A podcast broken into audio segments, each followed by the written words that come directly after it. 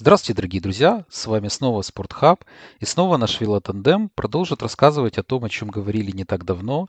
О Вельте. Это третий и последний гран-тур в этом году испанская велогонка, которая закончила свою вторую неделю. Ну и по результатам этой второй недели мы решили подвести итоги. Алексей Борисовский, Александр Манохов в студии сегодня. Ну и постараемся рассказать э, о том, что было с 10 по 15 этап включительно. Сегодня день отдыха, записываемся мы 30 августа. Поэтому поехали. Леш, привет. Всем привет, и тебе, Саш, привет. Как тебе вообще вторая неделя в общем? Ты знаешь, э, мне, мне такое впечатление, что вот как мы записали подкаст на первой неделе, так ничего по большому счету и не поменялось. Да, у нас сменился лидер, да, у нас было несколько неожиданных победителей, но в целом ситуация как-то даже удивительно, насколько она была стабильна на второй неделе на Вольте. Ну да, так и есть на самом деле потому что, в принципе, даже среди победителей этапов можно сказать, что все те же на манеже, э, потому что, в принципе, те, те гонщики, которые доминировали и были в очень классной форме на первой неделе, они же себя э, также отлично проявили и на второй.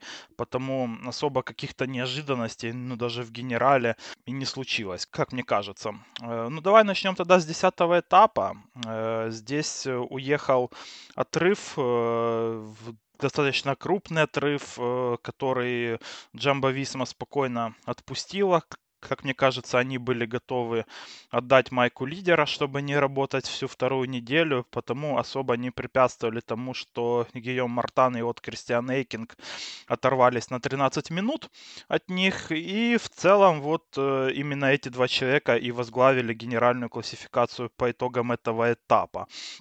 Э, вторая победа для Майкла Сторера на этой Вуэльте из отрыва. Опять э, этот гонщик из э, команды DSM себя проявил очень сильно и атаковал, и при этом устоял перед натиском и Климана Шампусана, и Маури Иванцевенанта, которые его там в основном и преследовали. От Кристиан Эйкинг стал здесь лидером генеральной классификации. Ну, а в основной группе все-таки Примаш Роглич, э, он решил проверить э, своих основных конкурентов на последней горе, заработал около 20 секунд, но затем упал на финише э, и приехал в итоге с главными своими конкурентами. Как мне кажется, ему повезло, что он все-таки и сам не сломался, и вообще его не подвел э, и велосипед, где лишь слетела цепь. Э, Саш, такой риск вообще для Роглича, он необходим на этом этапе Вуэльты, или же ему стоит вообще действовать как-то более консервативно? Ну, вот в этом, конечно, интересная ситуация, потому что мы знаем Роглича как очень сильного а, гонщика, который действует на спусках, который умеет добирать дополнительные секунды на спусках, и, видимо, это стало подоплекой его атаки.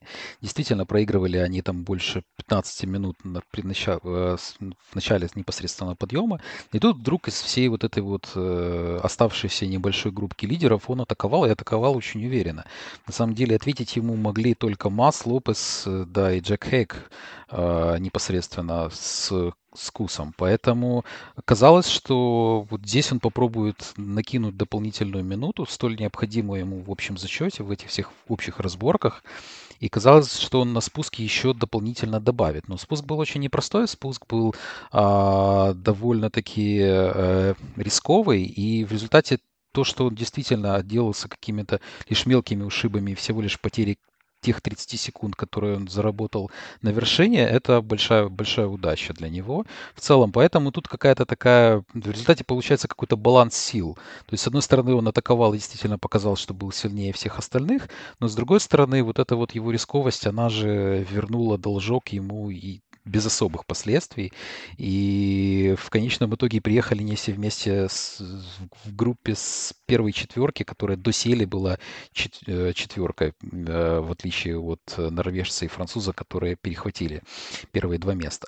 Вообще, надо было посмотреть, насколько аккуратно спускался Масс.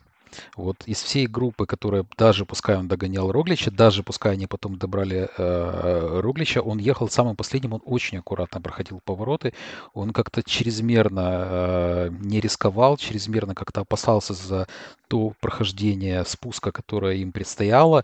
И, ну, конечно, он держался в этой всей группе, но выглядел он слабее всех на спуске и менее рискованным парнем был как раз Масс. Но при этом он не потерял время, а, в отличие от того же самого Берналя, который проиграл очередные 30 секунд. Вроде как оно отрыв небольшой и потеря времени небольшая, но постепенно-постепенно все это складывается в не самую веселую картину для колумбийца, который, забегая наперед, э, гораздо лучше себя чувствовал в конце второй недели вместе с Яйцем. Но вот эта вот потеря, она очень сложно отыгрываемая и очень сложно э, реализуемая впоследствии. Поэтому интересное решение не догонять, с одной стороны, отрыв, оно понятно, отдать Майку, но Роглич, его риски, вот этот, это не, его лучше всего атаковать на горный финиш, когда уже нету спусков, и ему нет смысла просто показывать свои действительно феноменальные э, качества э, спусковика, ему достаточно просто атаковать на горе и контролировать всю вот эту вот оставшуюся плеяду догоняющих его гонщиков. Немного забегая наперед, Эйкинг и Мартан остались на первом и втором месте по итогам всей второй недели. Э, и если решение Джамбо Висмы их не догонять, оно понятно, да, в принципе, и логично, потому что экономят силы и без того не самой сильной команды в данный момент. И, и при этом, наверное, для Роглича Нейкинг и, и Мартан не являются такой уж прям угрозой для генеральной классификации. Э, но где вообще потенциально самое высокое место для норвежца и француза по итогам всей Вуэльты? И, э, и, и не стоило ли их э, догонять какой-то другой команде, вроде там, допустим, Инеоса или Мувистара? Мне кажется, что Мувистару нет, так как они сейчас оглядываются исключительно за Рогличем и смотрят за ним, и они пытаются каким-то образом расшатать его психологическое состояние, физическое состояние теми же самыми атаками, которые были от Лопеса на этой неделе. А что касается Иноваса, то мне кажется, там немножко небольшой раз, э, развал схождений вообще происходит, потому что гонщики все больше и больше сходят из этого славного британского коллектива, и у них уже нет уверенности в том, что их лидеры не оступятся в последний момент, поэтому они пытаются уже не добирать. Они пытались играть первой скрипкой на первой неделе, из этого вышло то, что больше всего потеряли чуть ли не их э, лидеры Адам Йейтс и Эгон Берналь. Поэтому, мне кажется, Энос такой сейчас находится в очень состоянии какой-то раненого, раненого зверя. Не знаю, насколько он опасен, это очень мало верится, но вот тут абсолютно э, развал. Второй командой, которую бы я назвал, которая могла бы догонять, это Бахрейн, но Бахрейн, опять же, как-то очень странно они выглядят. Вот мы говорили, что будут они бороться за отдельные этапы, мы говорили про победу Каруза, а в целом на второй неделе какие-то отрывы, в которые они уезжали, абсолютно бесперспективные, Падун, Ратник, это все выглядело очень-очень блекло. То есть они не могут собраться после того, как потеряли Лан, команду, и как-то на Хэга они до сих пор толком не сработались. Я очень надеюсь, что это поменяется на третьей неделе, и как-то эта психология перевернется, потому что, конечно, австралийцу очень не помешает помощь в настоящих горах, которые будут на третьей неделе. Поэтому такая ситуация, ну, а Джумбу действительно все устраивало, и они отдали. И тут действительно тот вопрос, который ты задал, ключевой, насколько высоко продержится Мартан и непосредственно Эйкинг. Эйкинг, который оказалось, что он выпадет вот первые же горы э, наступят, и он оступится, ну, потеряет там 2-3 минуты и отдаст обратно лидирующие позиции. Сейчас мы видим, что он все еще держится и очень боевито выглядит. И команда какая-то вот абсолютно второе дыхание они нашли. Пускай не самая притязательная команда, но они очень крепкий такой и опытный коллектив, который держится за эту майку всеми правдами и неправдами.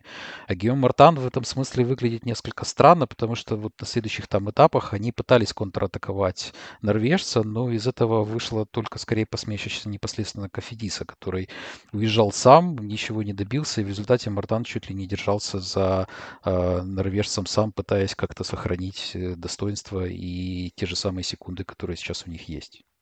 Ну вот Интермарше, ну, вообще в плане состава, наверное, ну, это чуть ли не самая слабая команда мирового тура, которая скорее походит по своей ну, силы или на Tour, где они были в прошлом году. Но вот как-то они умудряются, да, оставлять свой след в, каждой, в каждом грантуре. Были у них победы и на Джира, где они все-таки использовали вообще максимально свой кадровый запас. Теперь же они захватили лидерство на целую неделю на Вуэльте. Так что спонсор этой команды, думаю, что должен быть очень доволен прям. Э, идем дальше к следующему этапу. Одиннадцатый, самый короткий на этой, э, на этой многодневке, который сразу же знаменовался тем, что Яспер Филлипсон не стартовал в этот день. В очередной раз э, один из лидеров Альписин Феникса сходит достаточно рано и по сути, это же, наверное, означало и, и прекращение борьбы в очковой номинации, где теперь э, ну, просто у Фабио Якобсона огромный отрыв. На этом этапе отрыву не дали какого-то пространства, э, но зато Магнус Корт атаковал на последней горе все-таки из отрыва, ну, можно сказать, что атака была самоубийственной, но в подобном стиле он уже брал этап на первой неделе, и тогда мы с тобой разговаривали, и ты говорил, что ну, все-таки Примаш Роглич скорее дал победить э, ему, но на этот раз э, история поменяла, да, своих э, героев, можно так сказать, потому что в этот раз за 500 метров там до конца, то группа небольшая а, атакующая со словенцем э, во главе все-таки добрала корта и, и прошла. Роглич завоевал еще одну победу на этой гонке. Мас, Лопес и Хейк, как мне кажется, в очередной раз доказали, что именно их можно здесь э, считать настоящим э, топ-4 как раз-таки на этой гонке. И при этом вот для Роглича это уже седьмая победа на Вуэльте в карьере, и все они были добыты почему-то не в майке лидера, а в в красной майке у Роглича ни одной победы за 31 этап. Э, Саш, э, что делал здесь Роглич? Э, как тебе кажется, вот вообще словенцу может кто-то в данный момент помешать на, на финишах такого плана? На финишах такого плана, при той форме, которую он показал и на 10 этапе, и продолжил на 11, я думаю, что нет. Но все-таки у нас еще три недели впереди, поэтому все может случиться и все может произойти. И вопрос даже не столько в падениях, сколько всегда может быть один плохой день. Он всегда может случиться и произойти это может в самый неподходящий момент. Видели мы на Джира это несколько лет тому назад у Примаша, поэтому такое может случиться. Ну а здесь Джумба Висма вместе с помощью непосредственно а, Bike Exchange, которые тоже надеялись на какие-то хорошие результаты а, от Мэтьюса, они вместе догоняли очень серьезно, догоняли отрыв, они дали понять, что сегодня они будут бороться за бонификацию. Но и Роглич, который показал себя на десятом этапе лучше всех, оказался... Это такой вообще очень похожая гонка была на однодневку какую-то, на какие-то бельгийские классики с э, вот этим вот Мёрдюху в конечном итоге подъемом. Здесь э, очень похоже, очень похожий подъем был, очень крутой финиш. Вот. Умирали гонщики, буквально было видно, как это происходило. И действительно, вот то, что ты сказал, что первая четверка, как не смешно, эта же четверка, которая на десятом этапе себя проявила, она же проявила себя в той же самой последовательности, в котором они находятся сейчас в генеральной классификации, так они вместе и заехали. Роглич, Масс, Лопес, Хэк действительно были сильнейшими, ну и Рогличу дополнительные бонификационные секунды не помешают, потому что ничего не поймешь, чего ждать от этого Мувистара, который обычно более э, разнобойный является, а здесь Лопес и Масс действительно срабатываются и показывают себя довольно неплохо в такой спарке, виртуально находясь на втором и третьем месте, ну, естественно, за вычетом француза и норвежца непосредственно. Поэтому Джумба Висма сделала все правильно. Они знали сильные стороны и, и хорошую форму на этот момент Роглича. Они понимали, что следующий этап, скорее всего, будет под отрыв. Потом был спринт, поэтому они выложились на максимум на этом этапе и не прогадали действительно дополнительную бонификацию у Роглича. Очень теплое приветствие их, э, их такое некоторое даже братание вместе с Массом было после финиша. Приятно смотреть, что оба ценят и оценивают друг друга как и профессионалы, так и серьезных соперников. Поэтому вот тут все сложилось наилучшим образом, и все довольно было, по-моему, по делу. И действительно, всего лишь там 35 секунд было между Рогличем и Массом по итогам этого этапа, потому здесь каждые 5 и 10 секунд они играют роль еще на этой гонке на самом деле.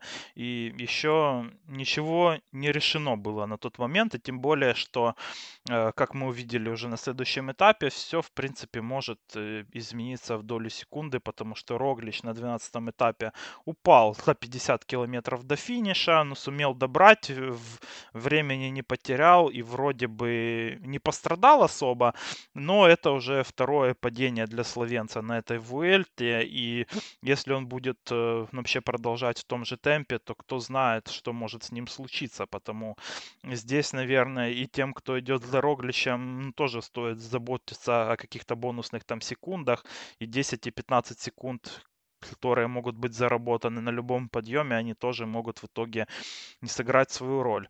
Э, что касается Магнуса Корта, то он был, конечно, откровенно разочарован э, таким окончанием этапа, потому что он прям немного не дотерпел, он бил свой велосипед, э, очень был расстроен и буквально разбит. Но уже э, пришла для него вторая победа на Vuelta уже на 12 этапе, потому что он продемонстрировал ну, просто монструозный спринт из группы, после неплохого развоза от своего товарища.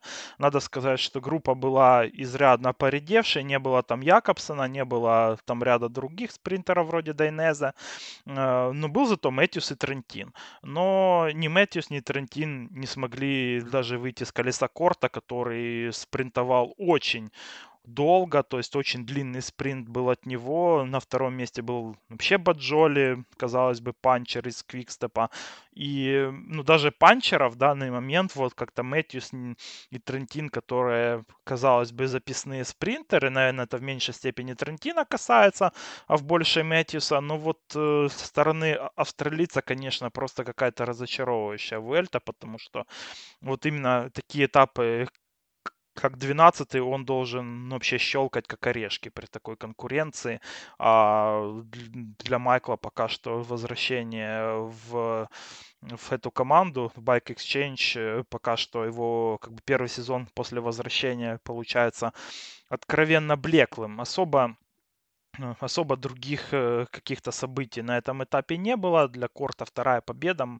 Для Чанин ну, просто очень впечатляющее выступление действительно на этой э, на этой гонке демонстрирует.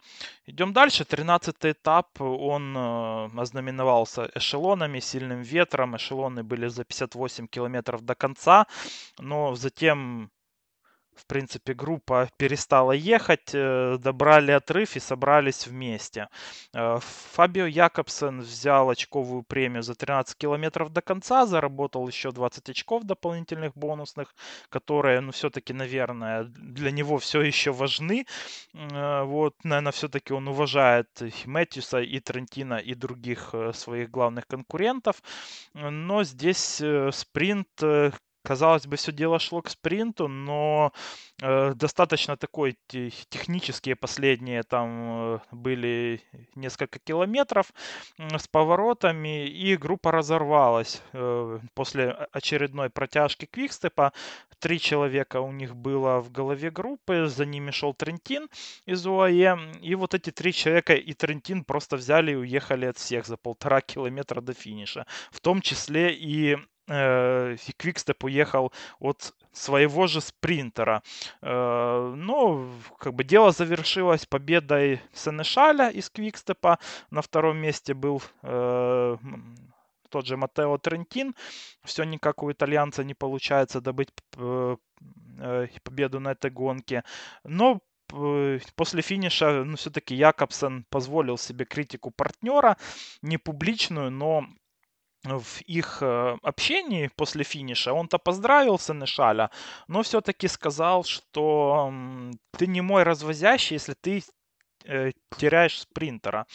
Саш, кто прав в этой, в этой ситуации? Самому Якобсону стоило как-то плотнее ну, вообще держаться к своим гонщикам, к своей команде, либо же вот этим трем развозящим надо было слегка оглядываться на Фабио, тем более, что в очковой номинации еще э, не все так решено, возможно. И вот такие очки на спринтах легкие, они могут еще играть роль для голландца.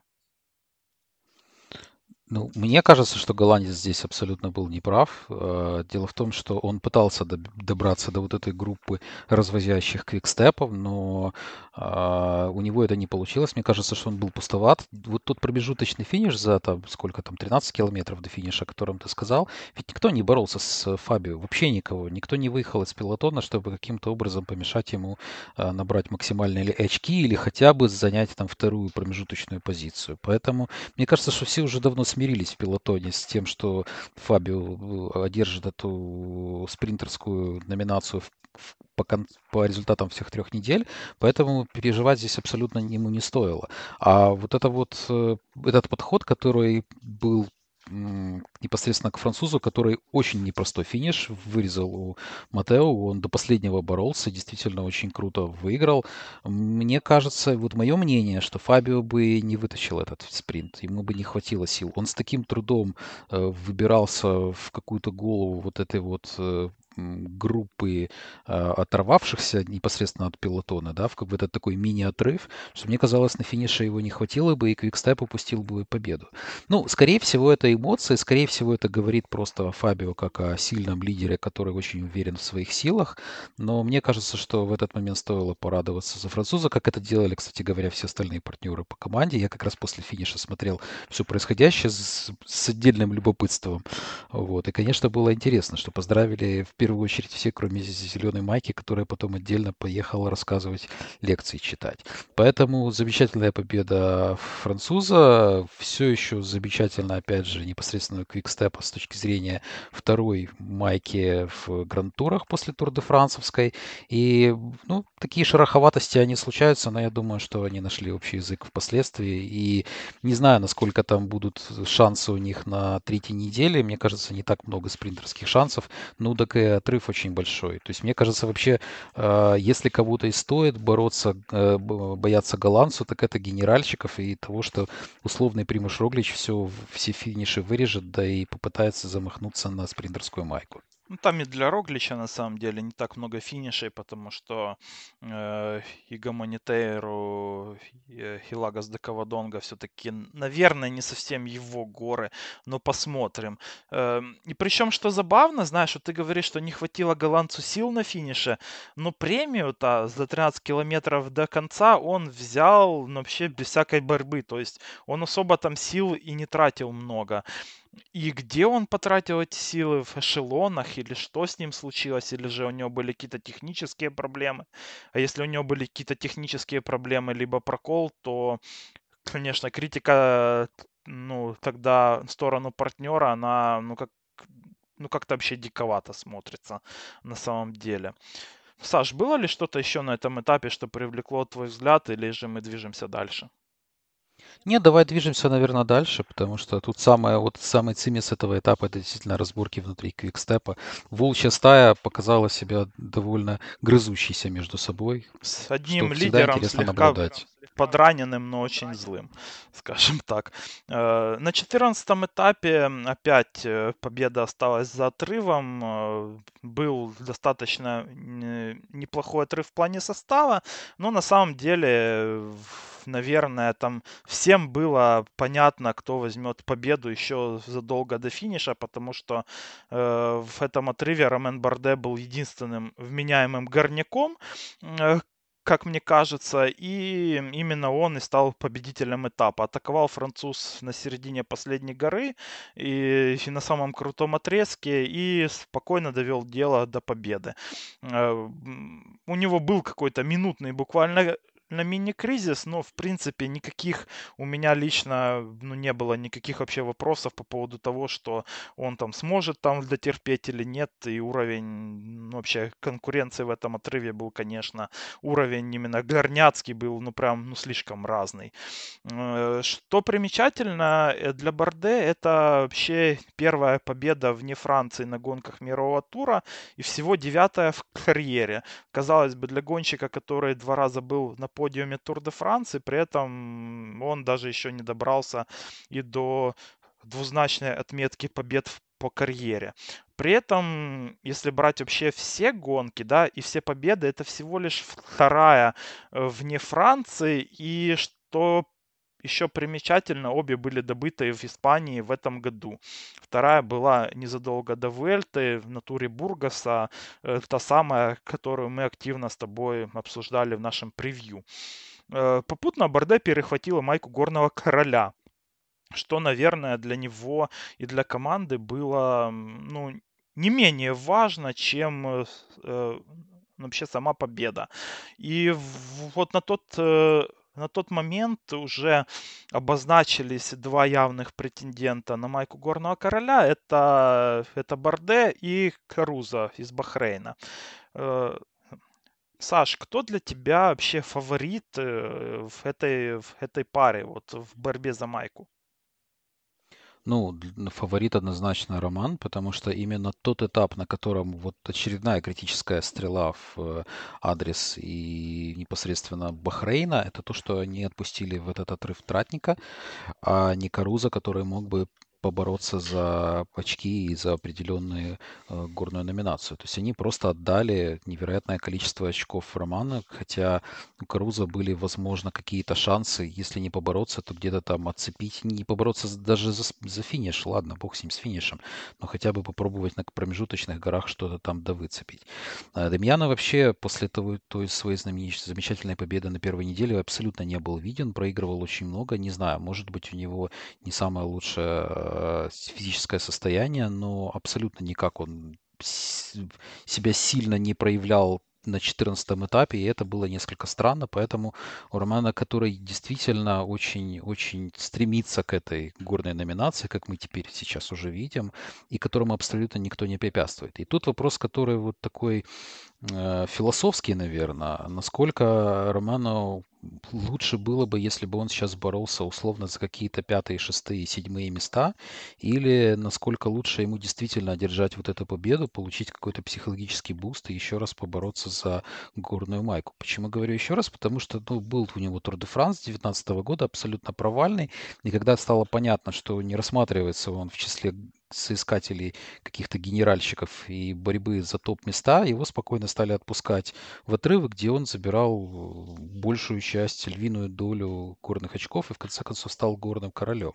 И вот вопрос, который вообще у меня, честно говоря, по поводу романа, по поводу всей, всей вот этой ситуации, что было лучше, то падение с потерей более 12 минут на одном из первых этапов, или, бы, или же то, что он сейчас пытался бороться за какие-то там пятые, шестые, может быть, третьи, вторые места. Не знаю, конечно, по поводу его формы, но вот этот очень интересный такой кульбит, который с ним произошел, и в конечном итоге он выжил максимум из этой ситуации, в отличие от Бахрейна, опять же, последний раз, наверное, скажу за сегодня, который потерял Ланду, но при этом абсолютно не приобрел себя не в борьбе за определенные этапы, не в борьбе за горную майку, хотя, может быть, все изменится на третьей неделе, поживем и видим, но пока что это выглядит очень и очень странно непосредственно с их стороны.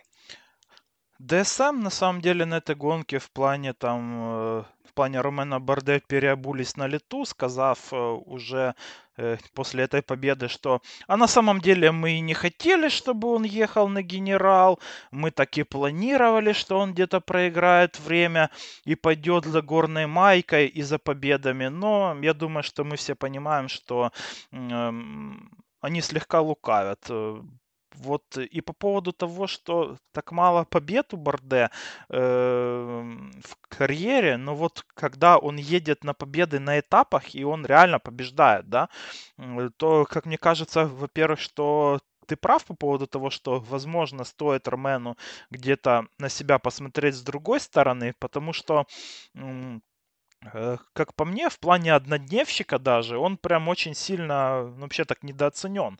И в потенциале э, Хиромен с его э, комбинацией и того, как он едет в гору, и особенно в спуске, он вполне может выиграть, там, допустим, ну, ту же Ломбардию. Э, так что для Ромена, наверное, вот э, в ближайшие годы вот э, этот переход из разряда генеральщика в однодневщика и охотника за этапами где-то все-таки должен состояться. Ну, а для, а для DSM мы в очередной раз констатируем, что эта команда очень, на самом деле, сильна в охоте за этапами на грантурах и на этой Vuelta одна из самых ярких команд. Что касается Бахрейна, то на самом деле ты поднял такой вопрос э, по поводу их тактики, и э, и команда действительно смотрится, ну, некомпетентно в очередной раз в этом, в этом плане, потому что отпускать в отрыв э, того же Тратника, при том, что последняя гора одновременно и очень длинная была, и достаточно крутая. Это странно, когда у вас в, в том же составе есть э, достаточно много очень качественных горняков, э, и при этом которые не являются угрозой в генеральной классификации. Ну, то есть есть и Вудпулс, э, и Падун там тот же самый, которые бы могли реально побороться с Борде не только на последней горе за победу, но при этом и загорные очки на предыдущих там подъемах, да, это же все считается в итоге, то есть это же тактика, ты можешь отправить э, не обязательно того же Каруза, а отправить кого-то другого, чтобы он отнимал очки у конкурента в этой номинации, если тот же э, Каруса в, в данный момент он себя чувствует не на пике, да, и не готов ехать в отрыв. Вот э, как тебе вообще тут вот эти все решения, вот что ну что думают вообще себе в Бахрейне? Ну, мне кажется, что произошел определенный нокаут. Э, все говорили о том, что у них одна из самых сильных команд, абсолютно по делу, по именам, а на деле вышел в некотором роде пшик. И, в принципе, вот опять же, возвращаясь к единственному такому более или менее светлому пятну, это Дамьяна Каруза и его победы. Но опять же, мне сейчас вот что я хочу, на что, на что они перепрофилировались. Даже отдельные этапы это сейчас не, не столь ключевой момент. Да, наверное, там для Марка Подуна это было бы интересно попытать свои силы на отдельных каких-то отрывах и попытаться где-то в горах что-то зацепить. Но им нужно всеми силами пытаться э, помочь своему текущему уже абсолютно по делу лидеру Джеку Хэгу, который борется изо всех сил с теми самыми испанцами, с тем же самым словенцем за то, чтобы попасть на заветный какой-то подиум. И у него есть вполне реальные шансы на это, потому что Лопес, мы знаем, что у него могут быть какие-то нюансы. Мас тоже не железобетонный человек. Ну, хорошо, не опускаем, допустим, в этом разговоре Роглича слишком много проигрывает австралиец ему.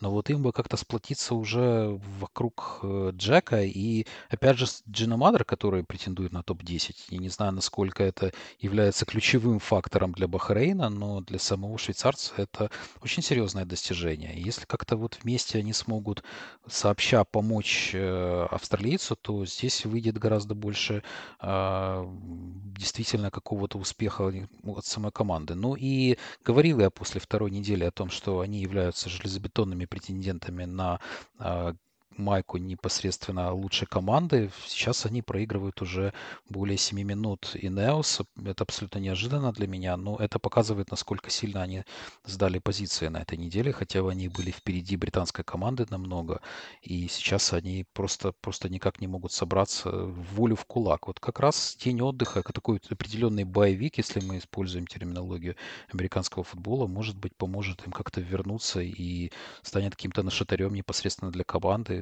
Э, с реализацией их целей на третьей неделе.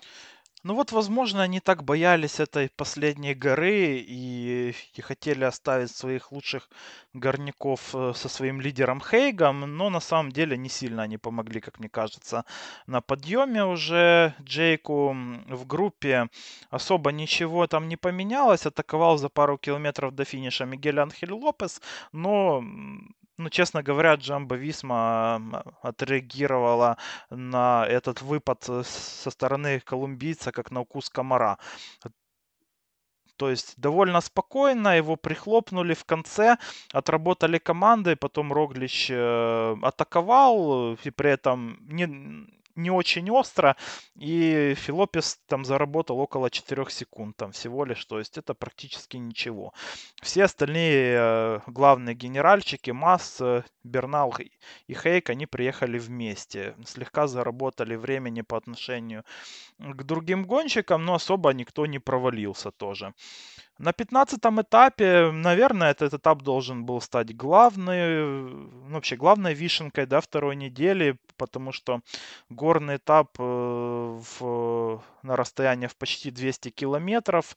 Очень бешеный этап был. В, в самом начале пытался уехать массовый отрыв. Э, там был и Марк Падун, и, и еще несколько гонщиков, которые располагаются достаточно высоко в генеральной классификации, но Movistar отработал очень классно командно, как мне кажется, они закрыли вот эту опасную часть этого отрыва, которая была опасна, опять-таки, прежде всего не Рогличу и Джамбо Висме, а Movistar. Э, и и догнали все-таки. Но вот этот бешеный старт э, со скоростью в около 52 км в час обусловил то, что 80 километров у нас не было какого-то вменяемого отрыва. То есть там гонщики то уезжали на 10-20 секунд, э, то их опять догоняли. И вот э, ну, только спустя 80 километров после его старта э, уехал отрыв дня, э, уехал в том числе в нем был и, и Фабио Ару, который заявил о том, что после Вуэльта он закончит свою карьеру и, и пытается все-таки итальянец как-то оставить свой след, да, напоследок напомнить о себе. И Рафал Майка. Спустя 30 километров от того, как отрыв был сформирован, они уехали сначала вдвоем, а уже за 78 километров до конца Майка сбросил Ару и пошел сам.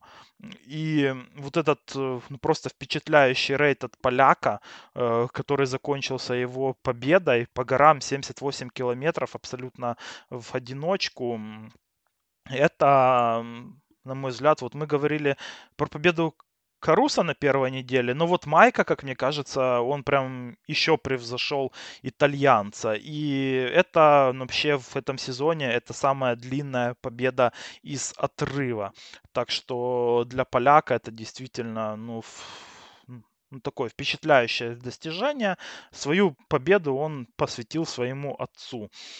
Пытался как-то помешать ему Стивен Кройшвайк, который очень длительное время держался в полутора минутах, но голландец особо как не приближался, так не отставал от поляка. И, и в принципе, особой угрозы от него не исходило. Тем более, что УАЕ очень активно ис- ис- использовали тактику стики-ботлов э, и, и передачи гелей спустя каждый километр. И, и Майка довольно много ехал, честно говоря, и на техничке, что мне лично не сильно понравилось. Ну, человек шел как бы 78 километров э, и явно не случайно выиграл. В группе в это время очень странно было, что особо ничего не происходило. В главной группе атаковал лишь Адам Йейтс за 3 километра до конца, заработал 15 секунд, э, но остальные лидеры приехали вместе, особо каких-то там атак не было и никаких особо попыток не было. Саш, это э, вот это отсутствие общей активности на второй неделе, оно связано с тяжелыми горами на третьей, либо же с какой-то усталостью от конца сезона, либо же с какими-то другими факторами. Ну, единственное, я скажу все-таки пару слов про Рафала, потому что это его первая победа с 2017 года.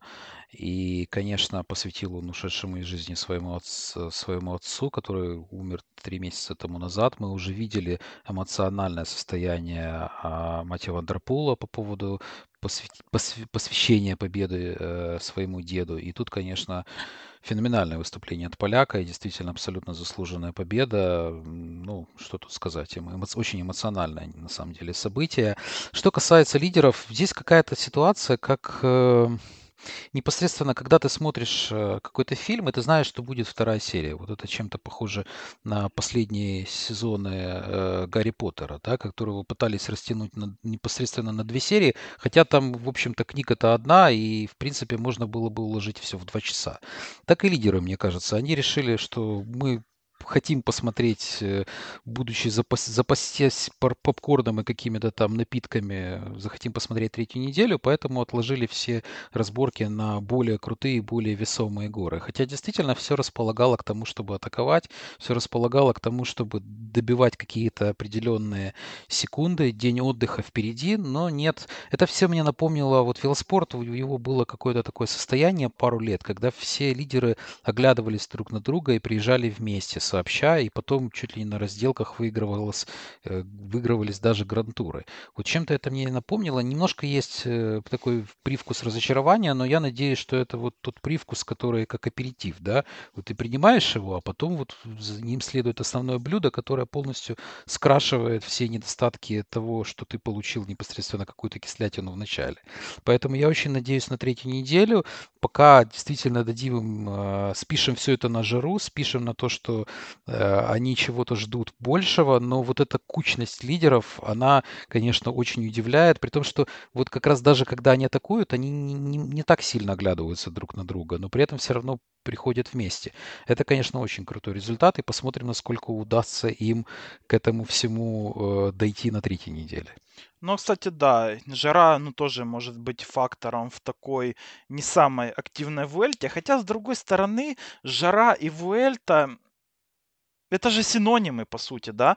Жара здесь каждый год. И, ну, такой прям неактивной и, что ли, трусливой второй недели я вообще не припомню в последние годы.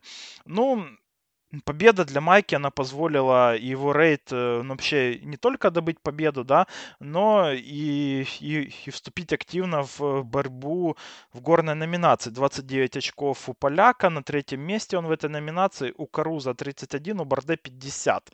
Эм, Майка это конкурент для Каруза и, и Барде, либо же это такой э, одиночный выстрел от, э, от Рафала? Я бы очень хотел, чтобы он стал конкурентом, потому, потому что чем больше конкуренция, тем лучше. Мы уже потеряли практически спринтерскую номинацию. Мы не знаем, в каком состоянии будет итальянец. И мне бы хотелось, чтобы борьба действительно была, и Рафал уже на два очка всего отстает от Каруза. И я надеюсь, что вся борьба впереди, тем более, что у АЕ, ну, ну, ну, если серьезно смотреть на вещи, то Дела Круз, который находится на 15 месте, за которым, кстати говоря, Майка очень за ним следил всю вторую неделю, очень ему старался помогать помогать, оставался с ним.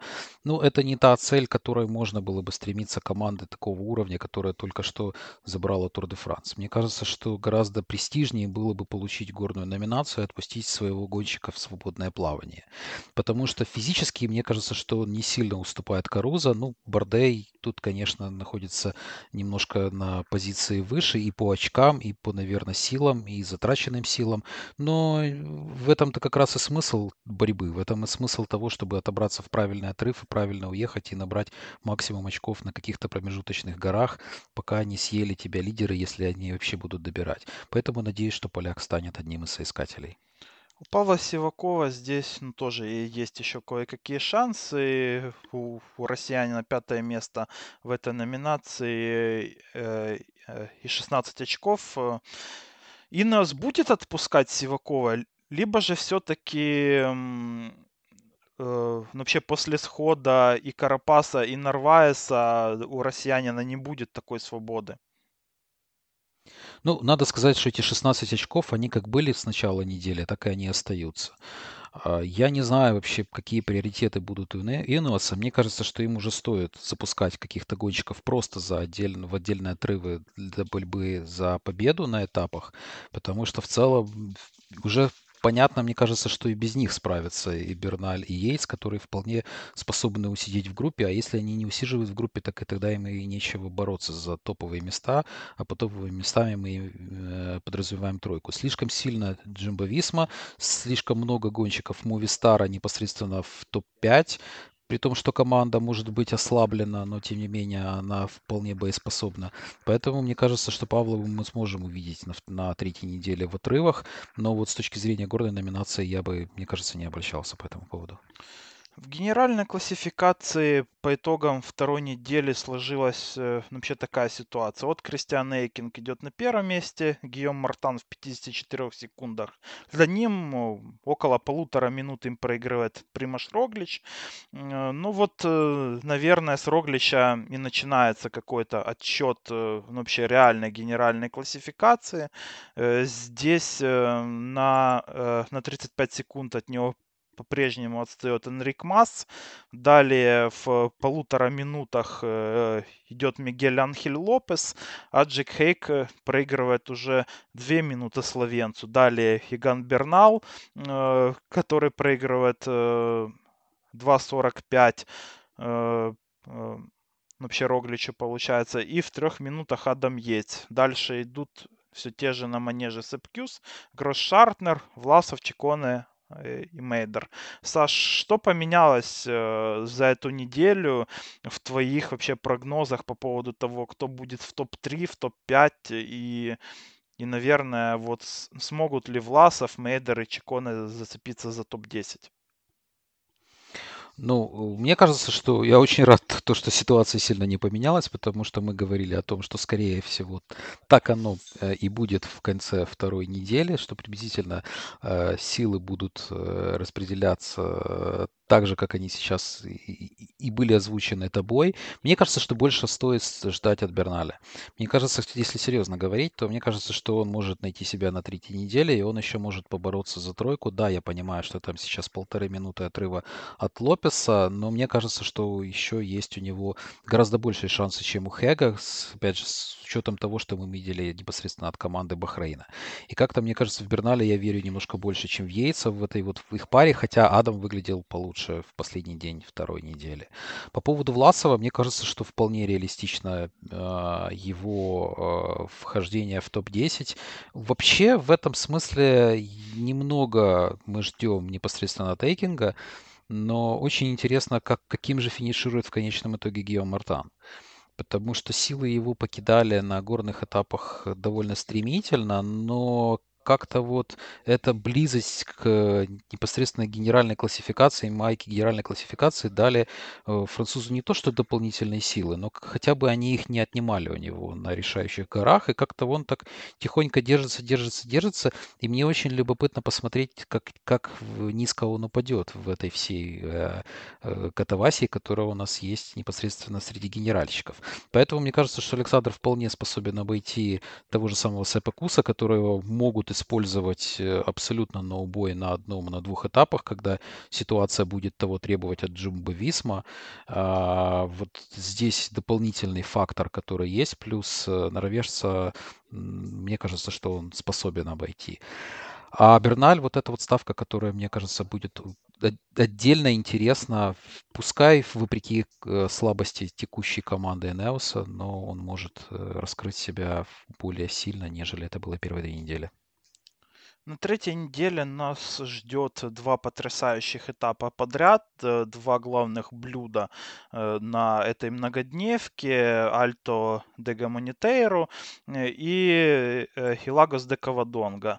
Кавадонга, наверное, это ну, более такой расхайпленный подъем, но Гамонитейру ничуть не слабее, а то даже и покруче гора, как мне кажется. При этом стоит отметить, что эти два астурийских подъема, они не являются какими-то высокогорными, потому что Кавадонга, э, она располагается на высоте в 1 километр над уровнем моря, Гаманитейру повыше все-таки 1,7 километров над уровнем моря. И, наверное, это все-таки слегка плохая новость для колумбийцев, которые бы хотели, э, ну, все-таки горы за 2 километра. Э, но вот если не брать во внимание возможные победы от отрывов, от кого из генеральщиков ты ожидаешь на этих э, двух подъемов э, наиболее классного здесь выступления и кто может э, на этих двух горах вообще заработать время и, возможно, вообще перевернуть исход этой гонки? Ну, во-первых, э, роде есть небольшая опасность того, что два этапа подряд, что вы, выкладываться на двух этапах подряд э, боятся гонщики, поэтому Квадонга, которая начинается на день раньше, мог, может быть неожиданно довольно проходной, когда все заедут вместе и будут э, оглядываться на следующие тоже очень непростой этап, там что-то а, порядка а, 5000 э, метров подъема на следующий день будет после 4400. Поэтому вот я боюсь, что здесь могут быть какие-то определенные нюансы, чисто стратегические, то, что, то, на что мы вот пеняем сейчас на второй неделе. Жду я большего от Масса непосредственно, потому что сейчас победа как никогда близко. Он уже был на втором месте на Уэльте, он уже знает, что это такое, поэтому ему, мне кажется, стоит рисковать. И в этом смысле Лопес, пускай пока еще это блеклые атаки со стороны колумбийца, но он подможет или хотя бы а, поможет, э, если Мас пойдет на все на все свои усилия и на все деньги, так скажем, то он хотя бы сохранит для Мовистара какое-то э, пристойное место в э, топ-3. Поэтому я от него жду очень много. Он бывает невероятно силен на третьей неделе. Об этом мы говорили еще в превью подкастов. Сейчас же у него все карты на руках. И я понимаю, что Роглич это какая-то такая абсолютно несдвигаемая величина, какая-то глыба, которую очень сложно э, осилить. Но надо пытаться, надо стараться, и надо дома как-то стены должны помогать.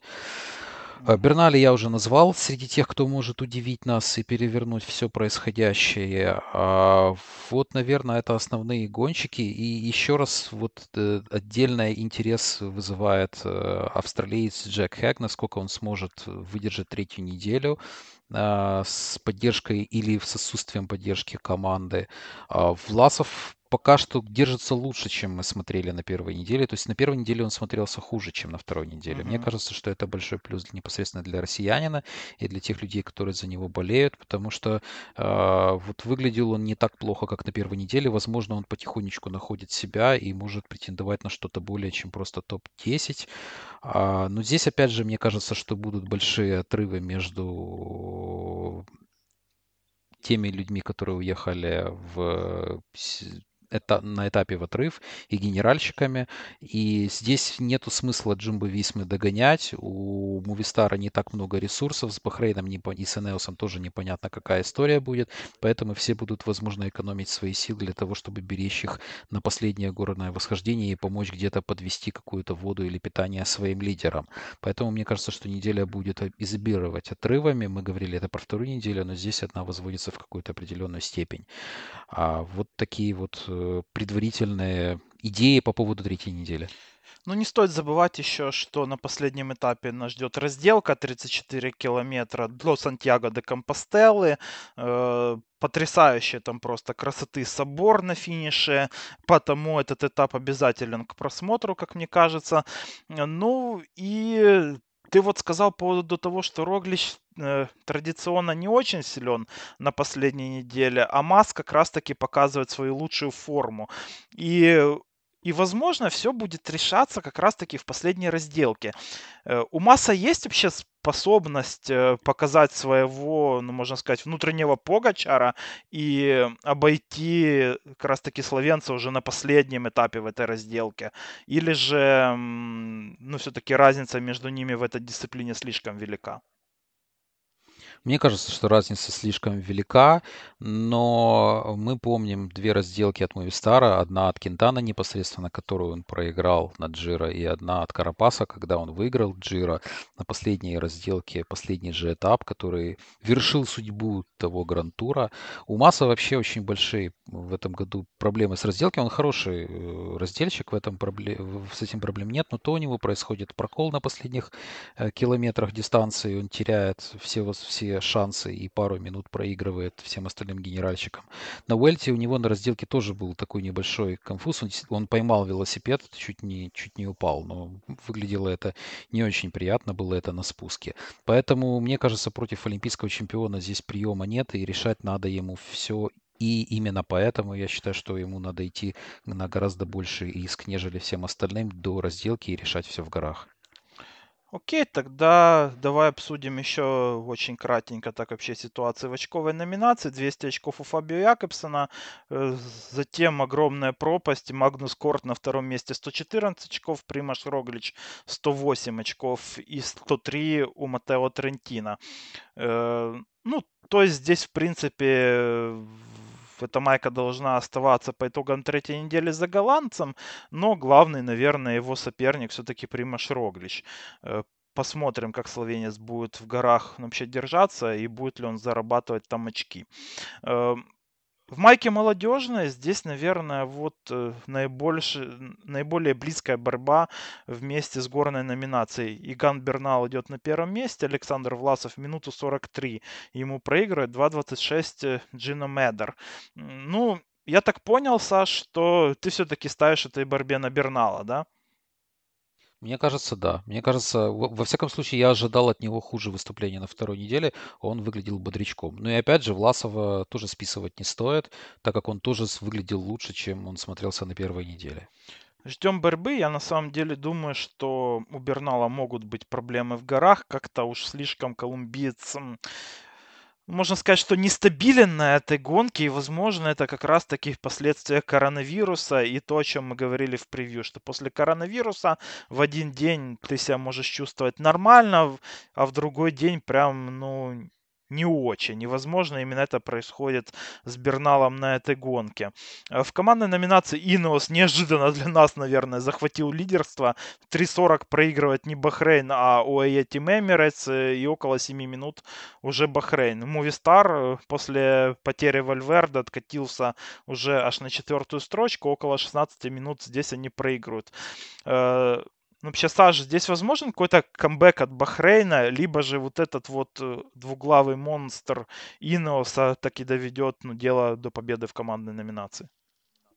Ну, потеряли они Карапаса и Нарвайса, причем Нарвайс сошел на последнем этапе. Мне кажется, что это очень сильно ударит по ним с точки зрения а, каких-то отрывов. Сивакова тоже очень далеко отпускать не могут. Все-таки там э, не так ну, скорее всего, единственный, единственный, кого наоборот скажу, единственный, кого могут отпускать, это Сивакова.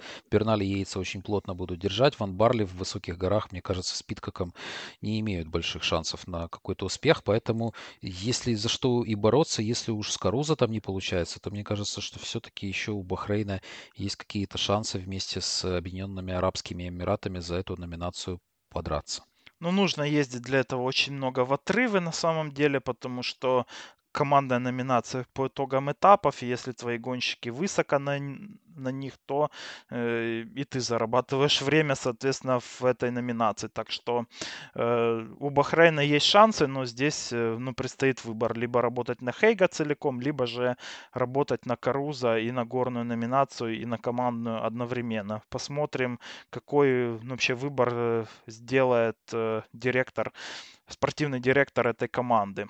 Но мы, наверное, будем э, уже заканчивать э, обсуждение второй недели в Уэльт и готовимся к главным событиям на этой гонке. Также не забывайте подписываться на наш Patreon, на все наши ленты. На Патреоне вышел Mailback. Э, также слушайте на основной ленте превью NFL. Уже старт регулярки уже не за горами, так что пора уже и готовиться, и включаться. Тем более, что там много советов, в том числе и для фэнтези. Э, так что всем спасибо за внимание. И тебе, Саш, огромное спасибо. Всем пока. Всем большое спасибо и пока.